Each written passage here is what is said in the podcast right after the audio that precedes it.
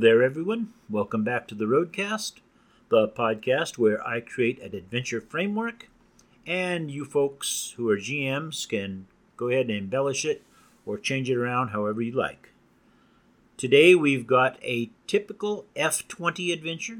It's fantasy, it's archetypal sort of D&D adventure, and we'll get to that in just a moment. But first, I want to thank my patrons. They send me money and help me do this thing. They also help me go to cons and things because I spend money on that.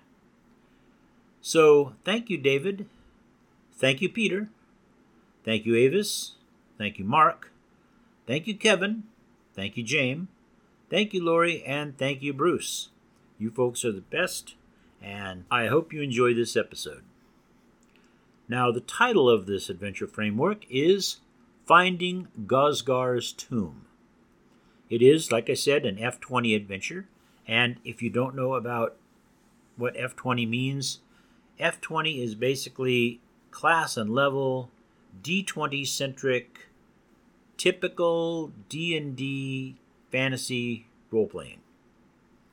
And it is extraordinarily popular. It is probably the most popular type of role playing out there and has been for nearly 50 years. Now, the basic premise of this adventure is that two kingdoms or two empires are at war. One is the orcs, and the orc chiefs, the orc war chiefs, want war. The human generals want war. This stuff's been going on for you know, at least 100 years, maybe 200 years, quite a while. So there's a lot of animosity built up. But in recent years, it hasn't been as bad. And when peace breaks out, or near peace breaks out, as we know from our world, generals start to get a little nervous. They got all these weapons, they got all these soldiers, and they're not doing anything with them. And you may be coming dangerously close to budget cuts and personnel cuts in military, and we can't have that, can we? So, the orc war chiefs and human generals are both wanting to go to war, and they're not going to be denied this time. Now, the leaders of both sides and the ordinary folk on both sides, well, they don't want war at all.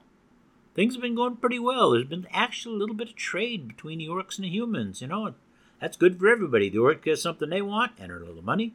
Humans get something they want and earn a little money. Hey, can't beat it. But, like I say, the guys in charge of the military and stuff, they want it. And if they don't get it, maybe there's a coup. Maybe uh, on the human side, a king has a tragic accident and his um, much more pliable son, nephew, whoever comes into power. But it would be an unwinnable war for both sides. It would drag on for years. It would kill tens of thousands, maybe hundreds of thousands of people. It would destroy lands. It would destroy towns and cities. It would just be bad. But the orcs can be stopped by finding Gosgar's tomb and getting the sword of Gosgar. The human generals can be stopped by sending them off to circle around behind the orcs through a land where it was only recently discovered and not talked about, has become inhabited by a bunch of dragons. So, you know, the orc uh, king holds up his sword of Gosgar and boom, all the orcs bow down to it, and, you know, maybe he has a few war chiefs uh, sent off somewhere or they disappear. And on the human side, the king says, Yes, yes, do this. And if you circle around here, wouldn't you be able to have a sneak attack? And the generals get, you know, a boner over that. And then they walk into a valley full of dragons, and hey, guess what? You've solved your general problem. Um, so the PC's job is to go and find the sword of Gosgar, deliver it to the orcs, and bring about peace. Now, the PCs you will need for this adventure, your typical party, whatever you've got. If you're running a fantasy game, you know, you just port your party into this. Maybe they come from somewhere outside, some faraway land. Maybe they lived here. Maybe you're starting up new, so you start them up in this. I would not start beginning characters for this. I would start at least maybe third level, fourth level. But you will also have, traveling with the party, an NPC, or a PC if you've got enough players, because you've got an orc. See, it's an orc relic in an orc tomb, and it takes an orc to know anything about it. And his name and title are Gurvit Master Kuzrak. Now, Gurvit Master means basically he's a lore master.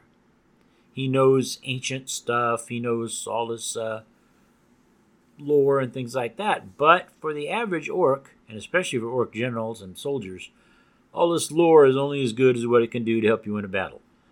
But Kuzrak went to the king of the orcs, the leader of the clans, and he said, Hey, uh, I think I know where Gosgar's tomb is, and that would allow you to wield power over pretty much everybody.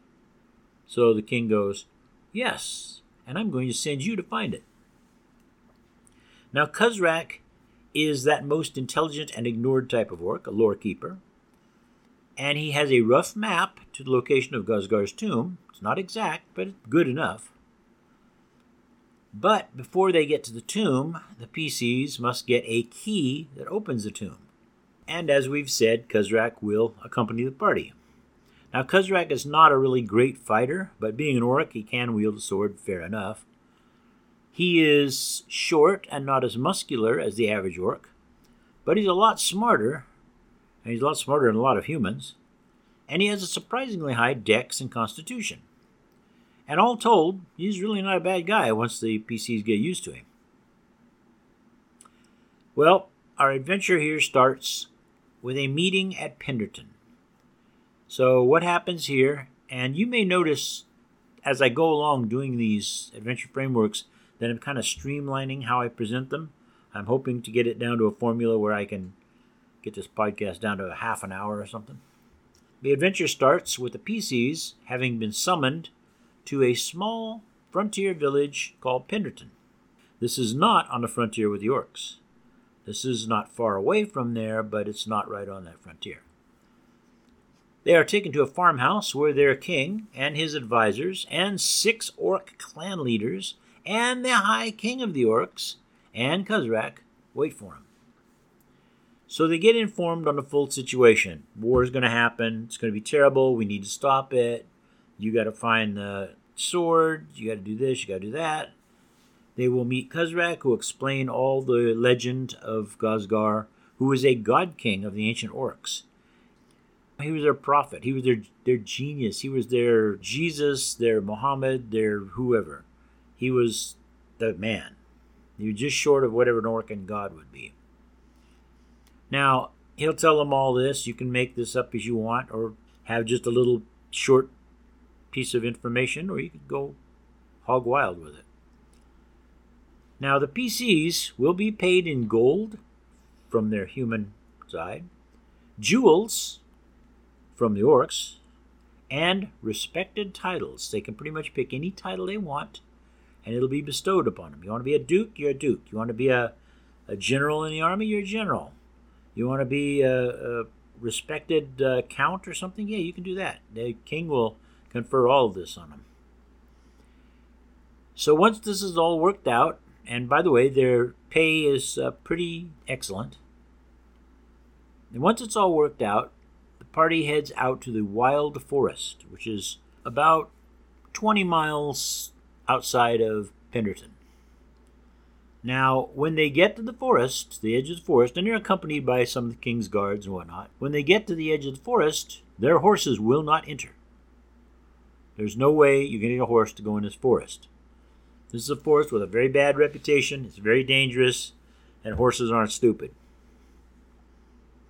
And this is where the first portion of the adventure stops. I would probably run this section as a fairly small night's play, maybe a couple hours at tops. Or you can just run this and the next part in one evening or two or however long you want to take it. Because remember, these are adventure frameworks. I'm not telling you what stats to give things, I'm not telling you how long to run things. I barely make any suggestion what level they should be.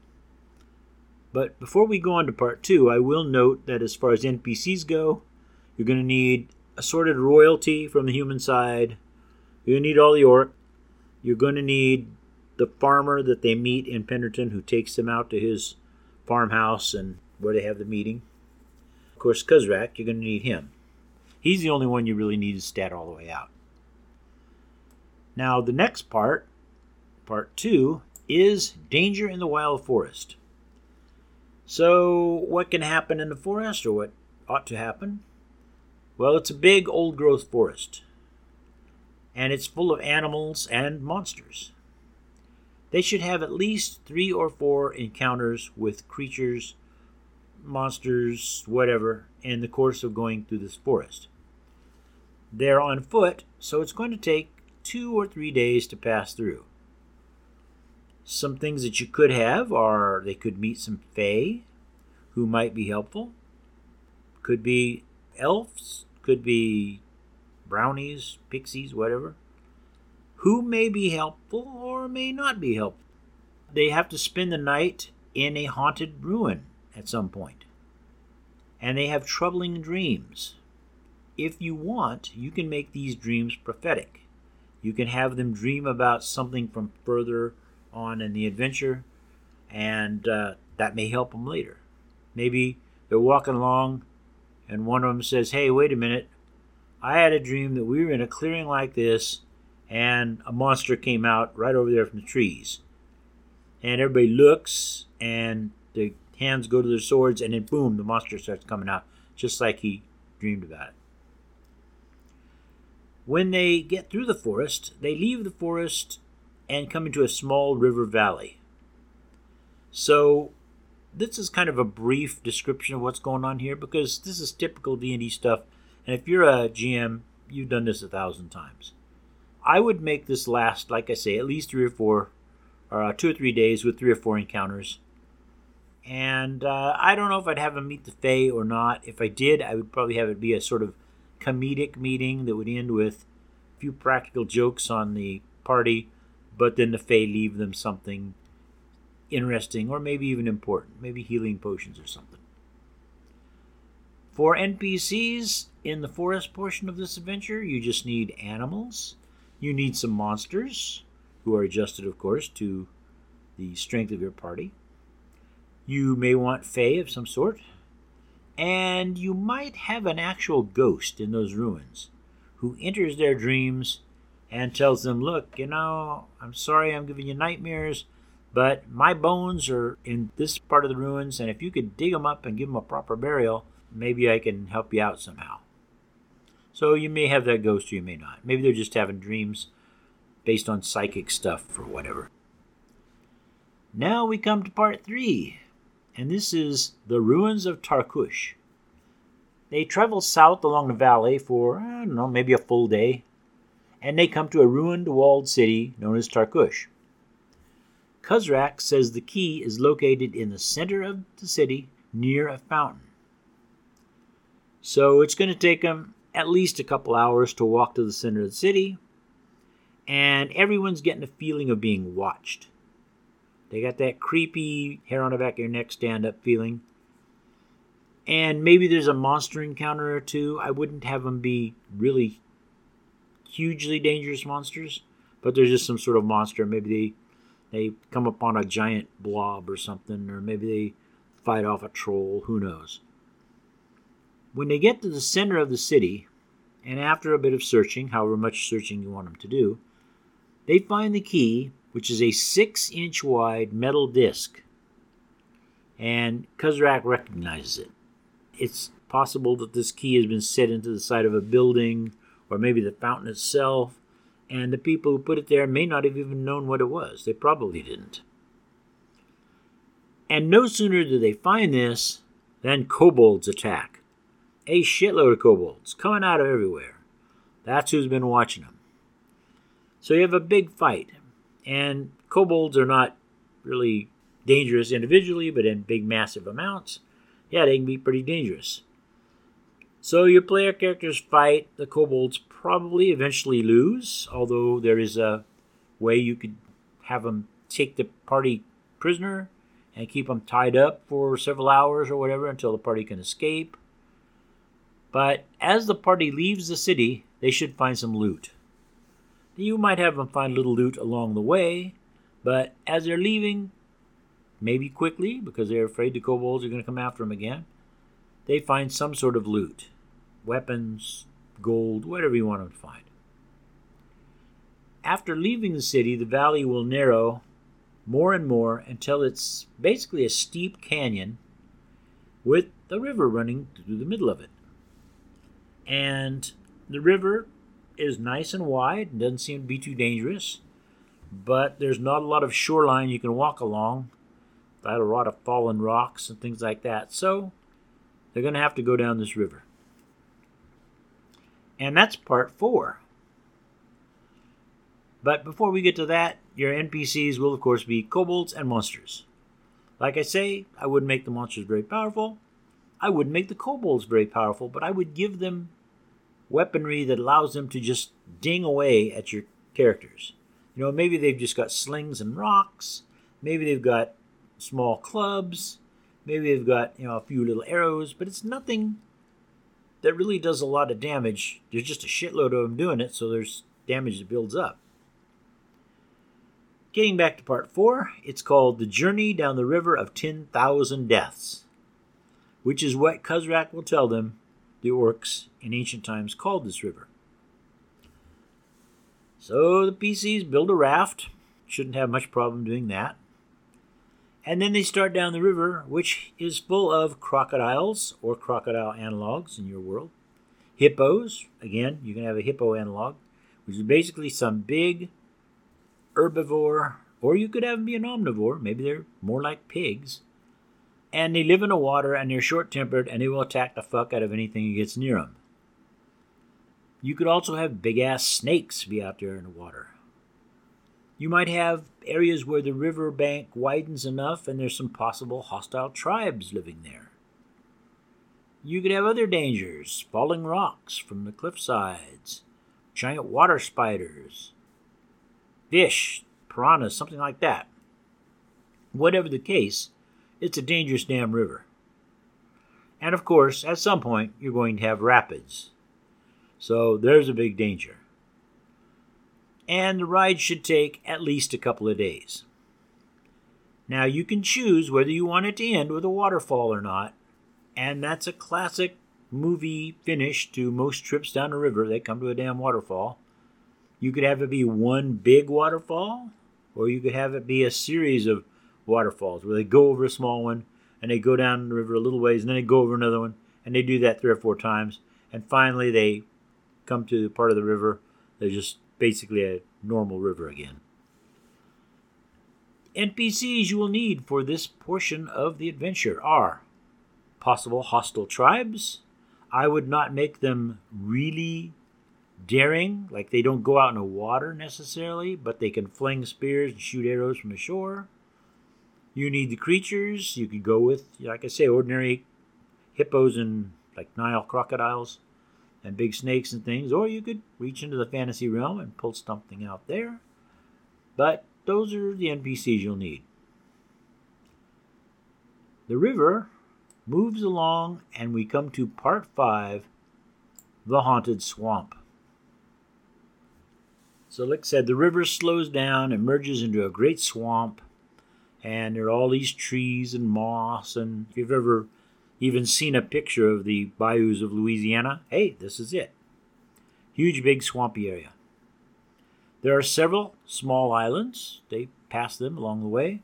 Lots of animals, snakes, gators, things like that in the water. You could have almost anything up in the trees, monkeys if you want. Uh, certainly things like raccoons, bears, even. And you should have swamp zombies. You can have other monsters, but swamp zombies are kind of interesting, and, uh, well, there's a, a part coming up to that. So the ghosts of people that the zombies killed are also all over the swamp, and they may impart information, particularly how to find the old hut of the hoodoo mama that created the zombies. If they destroy the hut, all the zombies will die. By this point, your players have been fighting zombies right and left as they're trying to get further into the swamp and find the island of the tomb. But, yeah, getting rid of all these zombies kind of takes precedence here, so they'll listen to the ghost, they'll go off, they find the hut. If they destroy it, boom, all the zombies just crumble away. And you can stretch this all out for a day or two, maybe. But the next day, after they've killed the zombies and they've rested up and everything, they should find the island of the tomb. This is again pretty standard sort of D and D type of uh, adventure portion here, where you fight zombies or some sort of undead. Maybe other monsters pop up. Maybe there's something that you know kills everybody. Zombies, humans, doesn't care. That might help them out to escape from the zombies. But they keep having these damn zombies rise up out of the water and try and get them. And the zombies are all covered with mud and water plants and who knows what. NPCs you will need for this portion of the adventure are zombies, ghosts, animals of whatever sort you want them to encounter, and a monster or two. I don't know that I have a lot of monsters in here. I might have just two or three, maybe. I might have indications of other monsters, but I wouldn't necessarily have a lot of monsters. It might kind of be interesting if they stop on a small island to have lunch or fight zombies or something. They see that in the center of the island there's a massive footprint, like 10 feet across, and it's maybe human, maybe reptilian, whatever, but something bigger than hell passed through here. You may not do anything with that as far as the adventure goes, but it's something for him to worry about. Now we move on to our final part, part six the island of the tomb. When they find this island, it's pretty big. It's a couple of miles across, and it is in the center of a lake in the swamp. So there are no trees out here. It's it's an actual lake, and it's the uh, island of Tomb itself is lightly forested. It is full of wildlife. Could have deer, could have bears, could have mountain lions, uh, could have any number of things. But what it does have is a Hydra. And they're going to have to fight this Hydra before it's going to let them get to the tomb. This is a guardian creature. Maybe a long line of Hydras, but whatever. So they fight the Hydra, and of course, sooner or later they'll defeat it. And they get up to the tomb, which is about a 100 feet on a side, and it's built of mud bricks, and it's very old, and the walls of it are thick. And they use the key to open the main door, and uh, Kuzrak will tell them that they need to keep that key because it probably opens a lot more doors along the way. The tomb is full of traps and locked doors, which may also be trapped. And Kuzrak can tell them about certain traps because they're orcish traps, and he'll look and say, hey, you know, don't go there because this is the orcish trap of the falling spear, and a spear falls out from the roof and runs you through. So Kuzrak's got some information about some, but not all, traps. So you want them to take quite a while to get through this tomb, which is basically a dungeon. When they get to the burial room where the sword is, it is quite large and almost completely free of anything that would be loot. You know, they might find one or two little tiny interesting things, and maybe a couple of silver pieces, or maybe a dagger or something. Otherwise, not much in here there's a sarcophagus, and you have to use a key in it. You put the key in, you turn the key, boom, the lid just sort of floats off and falls to the floor. Once the sword is taken, and it's easy to take, it's just laying there. His Gosgar's body is pretty much completely rotted away to dust. So you take the sword, and again, in typical movie fashion, once you take the sword, the entire tomb starts to crumble to dust. I wouldn't have this be super dangerous. You want the party to think it's dangerous, but it really is crumbling to dust, and I mean fine dust.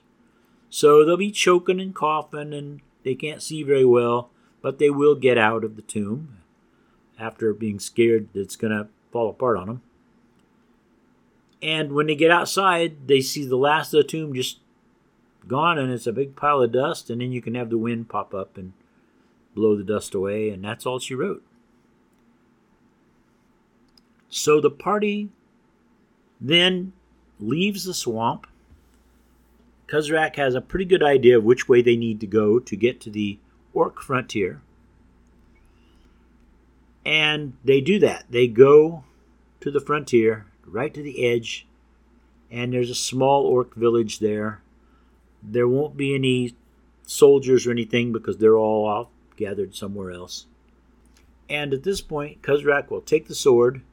He will thank them profusely. He will tell them, You will always be my friends. If I can ever help you, let me know. And then he will head off into the Orklands. They will turn around and head back to the main city of their kingdom so they can collect their pay. And so war is averted. Uh, peace breaks out. The orcs get uh, control of their country away from the military. And the PC's homeland celebrates them. The king says, Here, here's your pay. What titles do you want? I'm going to give you the land. Uh, that sort of thing. But the PC's homeland now needs new generals and other officers. So maybe your player characters join up with the military, get some high rank or whatever, or maybe they just say, "Nah, thank you, King. We're just gonna you know, take the land, take the money, take the titles, and be on our way." So that's where it ends. And the NPCs you will need for this section of the adventure are, of course, the Hydra and a bunch of wildlife. And maybe the orcs they meet at the village, who will also be suspicious of them, but very thankful and of course in awe that somebody's got the sword of Gosgar. So, as we always do, we now move on to variations on this uh, genre. Well, first of all, variations on the actual adventure. The first variation for this adventure framework is that the war is already going on, and it's a more desperate flight for the PCs to go and get the sword, and maybe there are saboteurs following them. You could also have the PCs are working for just one side, so they may be working for the humans, they may be working for the orcs. They may be working for both sides, but neither side knows they're working for the other. Or the PCs could just be working for themselves. Maybe they're thinking, hey, you know, I'll bet the orcs would pay a whole lot of money for this sword, and the humans would pay a whole lot of money for the orcs not to get the sword. Or they might even think, hey, if we have the sword, we could control the whole Orcan military and all of this stuff and be rulers of the Orcan Empire. As far as altering just one part of this adventure, you could have the tomb be an actual dungeon make it way more dangerous, have the typical dungeon creatures living there, walking around, whatnot. You also could have Kuzrak be a traitor. Now, who's he a traitor for? Well, what if he's sided with the humans and he wants to give them the sword so they can attack the orcs and win? Or maybe he's a loyal orc and he wants the orcs to do it. Or maybe Kuzrak has thought, you know, I'll just take that fucking sword and I'll take over the Orcan Empire. And maybe he'll attack the humans and maybe he won't, but he's definitely a wild card. For other genres, the best other genre that this fits into is, of course, pulp.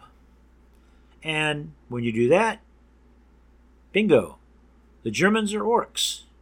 And the tomb is in the far north of Scandinavia and maybe it's a sword, maybe it's the hammer of Thor, maybe it's whatever, you know, superstition Hitler and his jerk knobs are on about this week. Now, since this is pre World War II, it may be possible for him to completely stop the Nazis. Uh, get the sword or the hammer or whatever the hell, the shield, whatever, and boom, they take control of the German people and whoever else they want to take control of, and he just wiped the Nazis off the face of the earth. On the other hand, you may want to move away from Germany and have it be the Japanese who play the part of the orcs. And the tomb is somewhere in remote China. And so your band of hardy adventurers are heading into China. They no doubt will have help from the Chinese because they hate the Japanese. They will no doubt have a shitload of Japanese after them. Maybe some Nazis involved. Uh, maybe some American intelligence in there. Who knows? But they're going after the sword in China. And when they get it, take over the Japanese or do whatever they're going to do. You could make this a steampunk adventure. And we will say that the Great War, World War I, did not happen when it happened. It happened in 1898. So this is pre Great War. Say 1897, 1896. And of course, the Prussians take the place of the Orcs. And a sword, depending on whether you have fantasy elements in your steampunk, the sword might be a creation of the Fae, or if you're going with straight steampunk with no fantasy, then the sword might be some creation by some sort of mad doctor, and it can just you know wipe out a whole army. Who knows? Maybe it's a proto uh, lightsaber. Maybe it's uh, something that uh, releases a gas that turns men into beasts or something like that. Another way to run this adventure is as a 1960s James Bond style spy adventure it's going to be the Russians or the Chinese or maybe Spectre playing the part of the orcs. And the sword could be some sort of ancient science.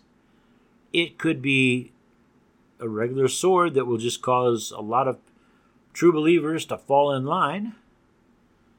But whatever the case, you run this as a typical globe spanning James Bond adventure with stuff happening car chases, boat chases, seducing women or men, whoever, uh, running, shooting, blah, blah, blah, gambling.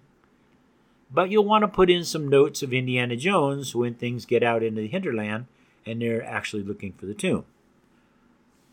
The final genre that you can run this in is space opera. And this is simple, folks. It's just a Trek movie. The Klingons are the orcs, and everybody's running around some planet trying to find this doodad, or maybe they're going from planet to planet. First, they've got to go to this planet and find the key. Then they've got to go to this planet and find the tomb. Whatever the case, straight up Trek movie adventure. Which Trek you use, it's up to you. I would probably use original Trek. It's up to you. Now, next week, we have a totally different type of adventure. It's a pirate adventure out there on the high seas, and it's called The Voyage to Pirate's Treasure. So I hope you'll tune in and listen to that. Thanks for listening, folks. If you have any suggestions, comments, or questions, I can be reached on Facebook, where I'm Doc Cross, on WordPress at the Docverse blog, on Mastodon at the Dice Camp server as Doc Cross, on Blue Sky as at Time Dude, via email at agentroscoe at gmail.com. If you're listening via Anchor, you can leave a voicemail. And you patrons can leave a message on my Patreon page, and I will find out about it very quickly. If you would like to support me via Patreon and hear these podcasts a month before they go up on Anchor, go to www.patreon.com forward slash doc cross. For one time occasional donations, you can use my Ko-fi, which is ko fi page, at Cross 4591. And if you'd like to sponsor or advertise on this podcast, get in touch with me by any of the methods I mentioned just a moment ago. Our music was Monkey Magic by The Eaters, and it comes off of the Free Music Archive. This podcast and everything on it, except the music, is copyright 2023 by Doc Cross. I'll see you all next week, somewhere along the road.